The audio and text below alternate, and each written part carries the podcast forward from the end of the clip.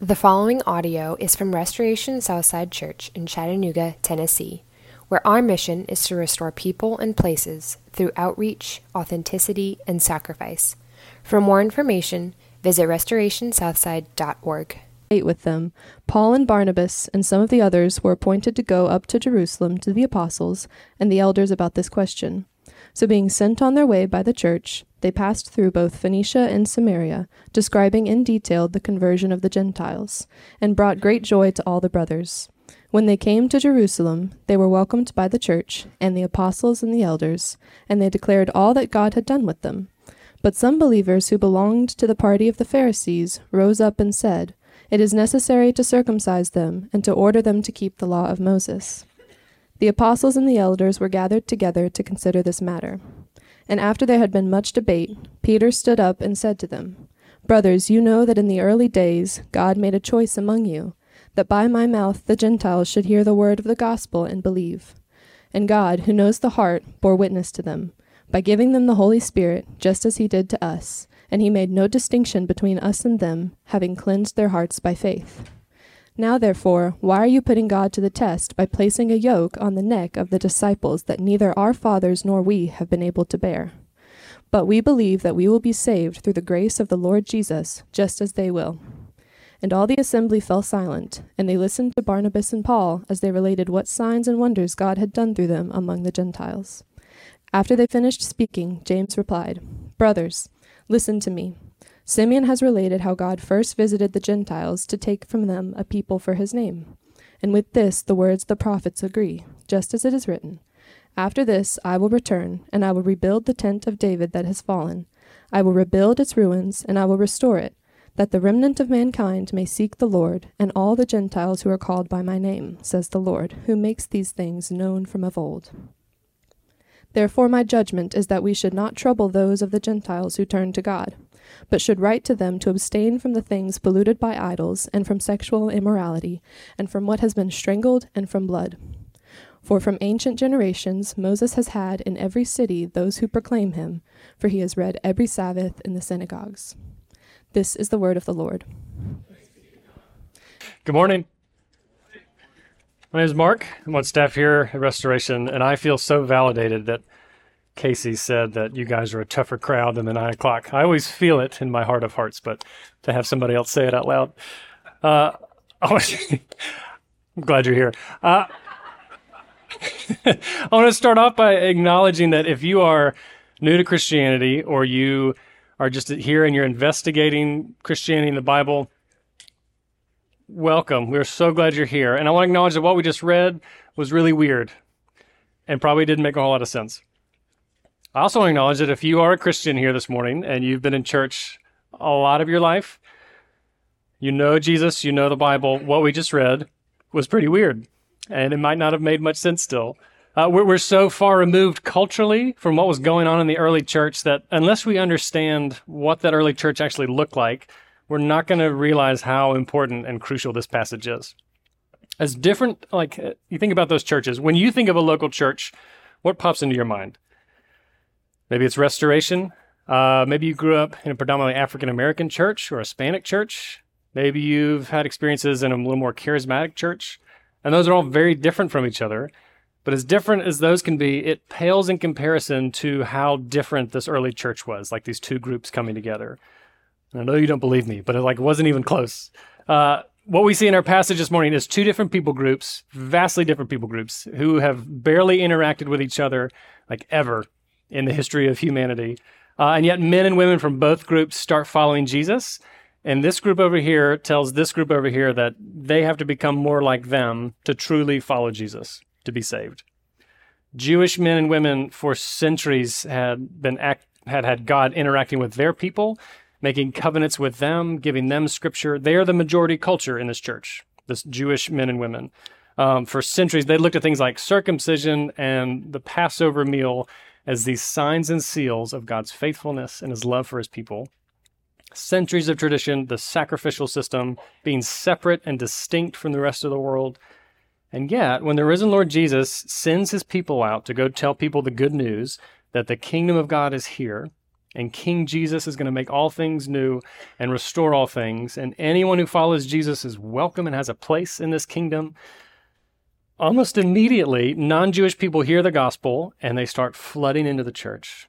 They knew nothing about God. It's completely new, and yet God does a work in their hearts when they hear the gospel. It changes them and they start following Jesus. Last week, Steve preached on Acts 11, where God gives Peter this vision, basically saying that, hey, Peter, it's not just the Jewish people who are going to be part of my kingdom and my family, it's everyone. This is going out to all peoples. Um, and it's going to be for the Gentiles too. That's we're going to read that word a lot. Gentile just refers to anyone who is not Jewish.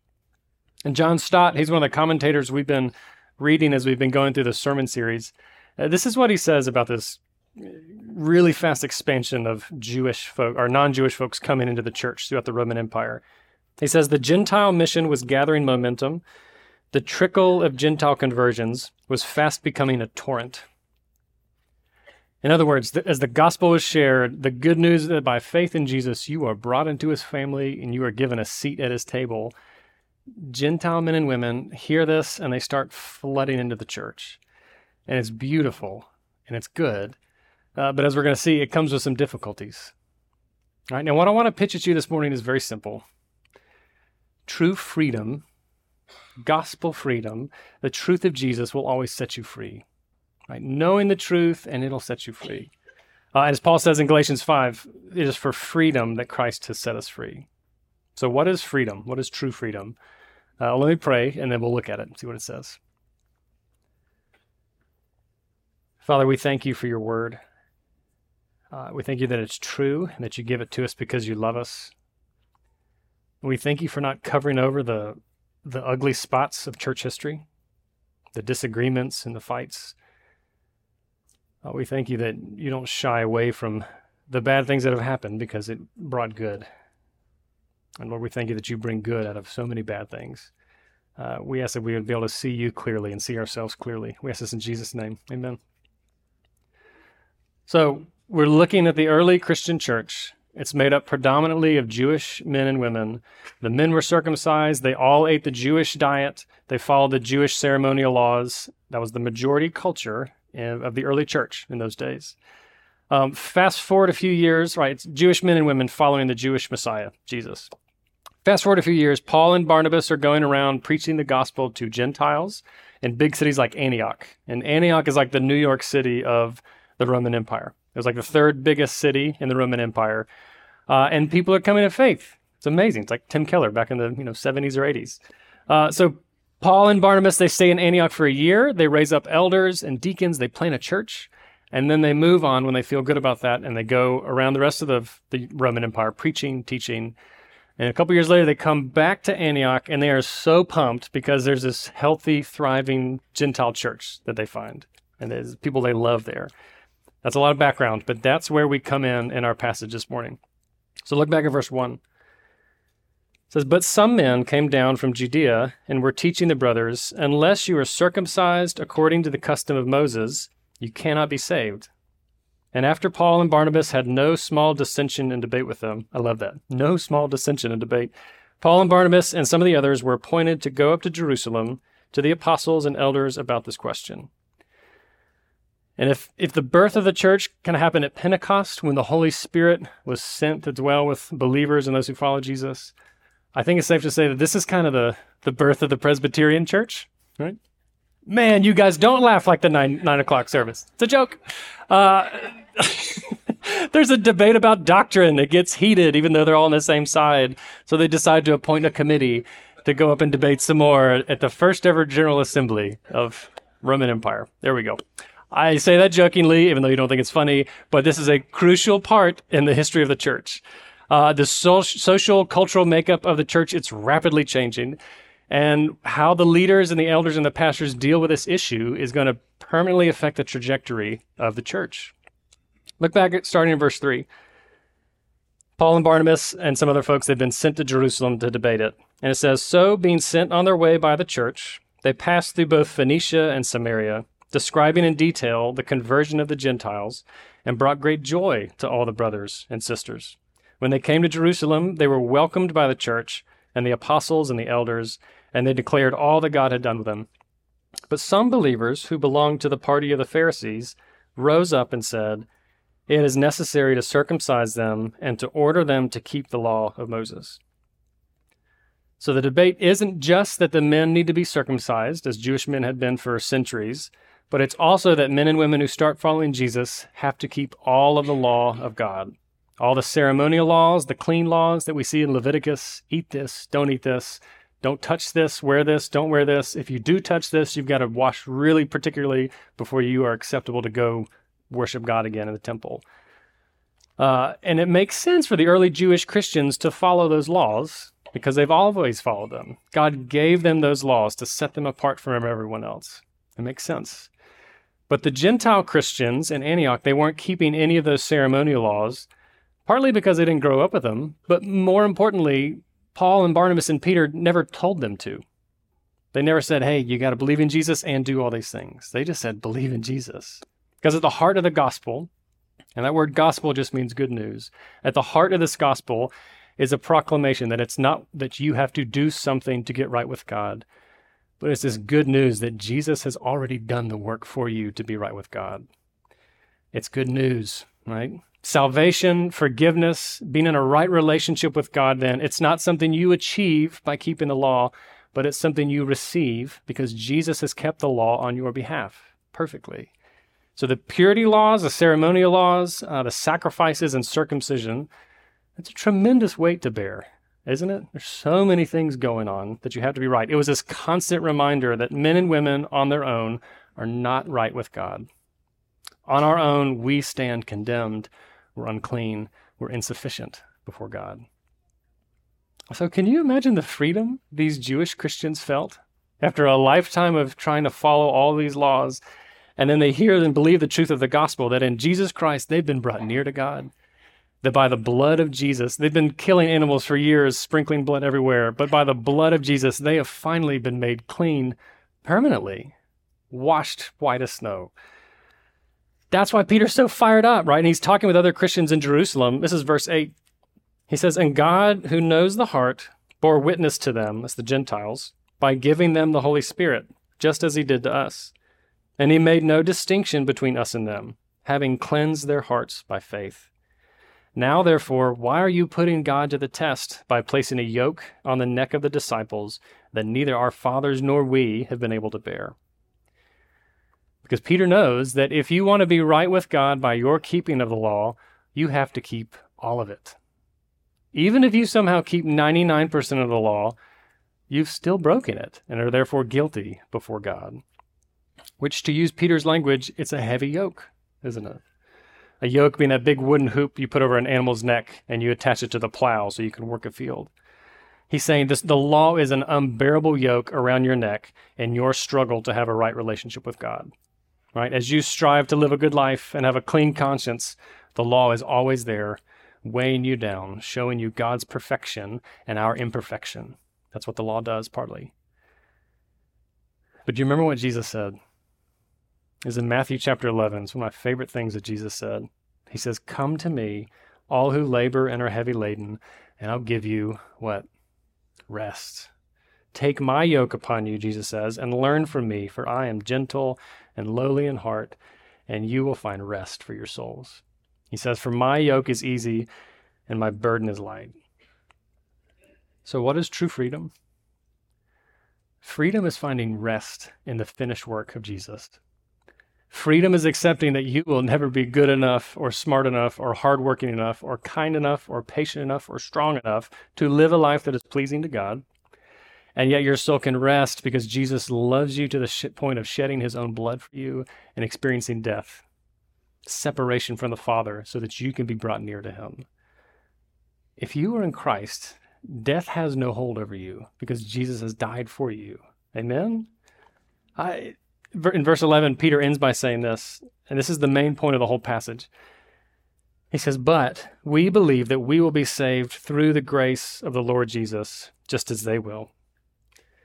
In other words, if you are saved by the grace of Jesus, if you are made right with God, you're brought into God's family by this perfect life, death, and resurrection of Jesus, why would you think that you could add anything to that? Why would you think that you bring anything to the table? What is grace? We throw that word around a lot in the church. It's really important for us to know what it means. Uh, I don't know who came up with it. I think it's been around for a long time, but I heard one person say that grace, kind of like an acronym, right? All the letters stand for something. So it's God's riches at Christ's expense, G R A C E, which is great. Grace is getting something we don't deserve at the expense of someone else. Uh, and I recently saw a really good example of this when my family and I sat down and watched the 90s cartoon Mulan. So good. I hadn't seen it since I was a kid. Uh, but, you know, Christianity, it's the true story of the universe. And so it makes sense that the really good stories would kind of echo and have some truths to it. Um, even those that aren't written by Christians, those are opposed to Christianity. And over the years, I think it's just the habit of being a pastor, you get really good at seeing the gospel in books and movies and stories, even if it's a stretch sometimes. Uh, but Mulan is easy. It's just like the story of Jesus wrapped up in a Chinese parable. Uh, it starts out with the Huns invading China. And so the Chinese emperor sends out an edict that one man from every family has to go fight the Huns. Right? They get down to business to defeat the Huns. Fair warning, the soundtrack will get stuck in your head for weeks if you watch it. But apparently, Mulan's dad, he's a, he was a famous soldier in the Chinese army uh, but he got hurt, and so he can he can barely walk without a limp. He's permanently damaged his leg. But because he doesn't have sons, he has to go fight. One man from every army has to go. Um, and so he takes the edict from the guy. It's this little scroll says, you know, this guy from this family, he's going to go fight. And he prepares to go to war. And it's this heartbreaking scene where later that night, Mulan's kind of watching through the crack in the door and she sees her dad kind of open up the closet and he's got his his full armor there his body armor and she, he takes the sword off of the the wall and he starts doing these really cool motions with a sword to prepare to go to battle. And it starts off okay and then he just falls to the ground because he's in such pain. Uh, he can't even hold a sword and can't walk. Um, and she knows that and her dad knows that as soon as he steps foot on that battlefield he is toast he is marching off to his death and so what does Mulan do? She breaks into the room in the middle of the night. She opens up the closet. She puts on her father's armor so she looks like him. She takes the sword off of the wall and she takes a conscription letter and she rides off in the middle of the night. And then when she shows up at the army camp, she hands the general the, the scroll and he says, I, I'm the man from this family fighting. And they take her. Um, and so that whatever Mulan does, uh, it's as if her father were doing that. Right? She does the work he gets the credit. And of course, Mulan saves the day, and the emperor honors her whole family and her father in front of everyone. Uh, but that's a, that's a depiction of grace because Mulan gave her father the approval of the emperor at her own expense. Uh, you and I are saved by the grace of Jesus because although you and I are required to keep God's law and obey Him perfectly and love others perfectly, we fail again and again and again we aren't able to do what needs to be done. So Jesus, God the Son, breaks into our world. He puts on our armor in a sense. He clothes himself with our sinful identity. And on the cross, Jesus does battle with and vanquishes the enemy. Paul says in Galatians 3:13, he says, "Christ redeemed us from the curse of the law by becoming a curse for us." So the death of death was accomplished in the death of Jesus. And three days later, when Jesus rose again from the dead, not only was the righteous requirement of the law fulfilled on your behalf, but by faith, you are now clothed in this perfect righteousness of Jesus. Right? In other words, because Jesus was clothed with your failures and your shame and your sin, you are able to be clothed with his perfection and his obedience and his sonship. By faith in Jesus, you are a son or a daughter of God. Do you know how free you are in Christ? And if you don't consider yourself a Christian this morning, do you know the freedom that is offered to you in Christ? If your status with God as a child, lovingly and joyfully adopted into the family of God, was determined 2,000 years ago when the risen Lord Jesus walked out of a tomb, y'all, then you are free. You are free from the guilt and shame of your past, and you're free from fear that at some point in the future you're just going to blow it to the point where he's just going to say, No more, we're done. Jesus frees you from the guilt and shame of your past and the fear that you're not good enough to hold on to it. Christian, you are saved by grace, not by what you do. Back to our passage. We just looked at the personal freedom that's given to us in Christ. What about the, the freedom that we as a body of believers get to enjoy, the kind of corporate freedom? Uh, at this meeting in Jerusalem, which the historians call the Jerusalem Council, it was decided that although the Gentile Christians had to obey the moral law, which is the Ten Commandments, right? That's everybody is holds to that law. Um, they did not have to obey the ceremonial law, like the laws in Leviticus about washing and eating certain foods and not touching certain things. They're free from that. And so the council writes a letter. And we actually have the letter. Uh, we didn't read it, but it, it happens right after our passage, starting in verse 23. Uh, and I want to read it. And I love how it starts. You know, the ancient world, the letters, they, they're not like we write them like, Dear John, blah, blah, blah. You start off by saying who you are and then who you're addressing it to. So in Paul's letters, he'll say, Paul, an apostle of Christ, to the church in Corinth, something like that. But let me read the letter. It says, The brothers, both the apostles and the elders, to the brothers and sisters who are of the Gentiles in Antioch and Syria and Cilicia, greetings. Since we have heard that some persons have gone out from us and troubled you with words, unsettling your minds, although we gave them no such instructions, it seemed good to us, having come to one accord, to choose men and send them to you with our beloved Barnabas and Paul, men who have risked their lives for the name of our Lord Jesus Christ. We have therefore sent Judas and Silas, who themselves will tell you the same things by word of mouth.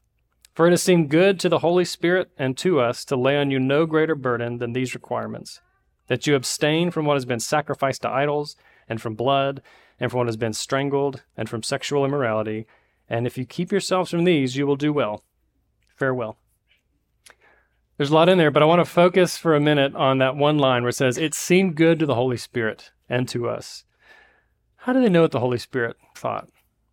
Did they kind of just close their eyes and wait for a voice from the heavens to come down? No, they did what the church has always done when issues come up. They prayed and then they looked together at God's word. Right? If, you, have been tracking with us through the book of Acts, all the sermons that the apostles are preaching, they're just Old Testament quotes that they explain about what's happening in light of Jesus. It's always going back to Scripture. Uh, and they did that not just because it made sense to the Jews, but because they are under the authority of God's Word. We're under the authority of God's Word here. It's one of the reasons I, I love that we have new members join today. It's one of the reasons why being a part of a local church is so important. Do you notice in our in our passage that all the fighting and all the arguing happened when it was just a small group of men who went out on their own to try to tell some people that they needed to do something, even though they felt like they were doing the right thing. And even when it was just a little bit bigger group, it was Peter, Paul, and Barnabas and those. It says there was no small dissension and debate with those guys. The problem isn't solved until they gather in a community of believers, they pray about what's going on, and then they look and see what God's word has to say about the issue. And it's only then, in verse 22, it says, Then it seemed good to the apostles and the elders and the whole church to choose men from among them and send them to Antioch with Paul and Barnabas. We see that. It's only when the church functions as a community that they come to agree on the issue and they can say, because of what they see in Scripture, yeah, this seems good to the Holy Spirit. This is what God has been guiding us and leading us towards. That's why we have group Bible studies throughout the week. We have city groups and we have corporate worship, right? It's why a group of us sits down every Monday morning and we talk about the passage for the next week that we're going to preach on. Because I need Ben's insight and Marnie's and Sammy's and Skylar's. It's a, it's a beautiful time where we just kind of make sure nobody forgets anything or misses something. Can you do it all by yourself? Technically, sure, right? But you shouldn't trust that you're always going to get it right, always being by yourself. We need each other. God gave us the church so that your strengths can cover your weaknesses, and so your life experiences can, can kind of help somebody else explain what is going on in their life. Can we just read the Bible by ourselves, believe in Jesus, and be saved? Sure. But why would you be content with crumbs when you're invited to the feast that God has? Uh, and this ties in with what the letter actually tells the Gentile Christians not to do. The letter essentially says, okay, look, you don't have to be circumcised and follow the purity ceremonial laws that the Jewish people have always done in order to be saved. But please, for the sake of your Jewish brothers and sisters, avoid food that's been sacrificed to idols and food that's been strangled and from blood. It says, out of love for your Jewish brothers and sisters, avoid those things. It talks about sexual immorality, but Jesus also talks about sexual immorality. Like the Bible has a very clear sexual ethic that just holds true um, and that's still in effect. But the heart of the letter was Brothers and sisters, welcome to the family. You're saved by grace through faith, just like we are. You don't technically have to do this for the sake, but for the sake of keeping peace in the family and not burdening anybody's conscience, please keep away from these things. In other words, you are made right with God through the work of Jesus. That's that's the essential belief of Christianity. And yet you and I are to use that freedom we have in Christ to not to not be a burden for somebody else following Jesus. Right? To not be a stumbling block to someone else coming to Christ. True freedom then doesn't mean a lack of rules. Right? Christian freedom means that you are able to strive to love and obey God and love others, knowing that because you've already been set free from the consequences of sin, you can give up anything for the sake of the gospel. Right? You can lose anything for Jesus because in him you have been given everything. We haven't really talked much about circumcision because it's circumcision and none of us want to talk about it. It's kind of bizarre and gross. But for centuries, it's what it's what set God's people apart from the rest of the world. Circumcision was a sign of God's covenant with his people. Uh, and we talked about this last week during communion. But when two parties are going to enter into a covenant relationship, they say, I'm going to do this, you're going to do this, and it's going to be a relationship. When they would enter into a covenant, they would enact the curse for breaking that covenant. So they'd take an animal, they'd cut it in half, lay it on the ground, and then they'd walk through the pieces. They say, If I don't hold up my end of the deal, let me be like this animal, cut off. And the same is true of circumcision. When God comes to his people, he says, I'm going to be your God, you're going to be my people. And the curse for breaking that covenant is to be cut off. All right? Separated from God and his goodness, it's death. It's what the Bible calls hell. It's being eternally separated from God and his goodness. So circumcision is incredibly important to God's people, but let me read from you from the letter of Colossians. This is Colossians 2, Paul's writing to a predominantly Gentile church. He says, In Christ also you were circumcised with a circumcision made without hands, by the circumcision of Christ, having been buried with him in baptism, in which you were also raised with him through faith in the powerful working of God, who also raised him from the dead and you, who were dead in your trespasses and the uncircumcision of your flesh, God made alive together with him, having forgiven us all our trespasses, by canceling the record of debt that stood against us with its legal demands. And he ends, he says, This he set aside, nailing it to the cross. When Jesus was nailed to the cross, he was wearing your record of debt that stood against you. He was wearing your guilty identity so that by faith in him, you can put on his spotless record. On the cross, Jesus was cut off so that you could be brought near. Amen. And let me pray for us. Father, we thank you for this good news. Uh, we try to make it so complicated sometimes, but it is simple in its message that we can't do what we need to do, uh, but you love us so much, you send Jesus to do what needs to be done. We thank you for bringing your enemies into your family. We thank you for the blood of Jesus that makes us clean. Uh, would you let that be the driving force of everything we do and say and think? Help us to use our freedom well. We ask this in Jesus' name. Amen. Thank you for bringing your enemies into your family. We thank you for the blood of Jesus that makes us clean. Uh, would you let that be the driving force of everything we do and say and think? Help us to use our freedom well. We ask this in Jesus' name. Amen.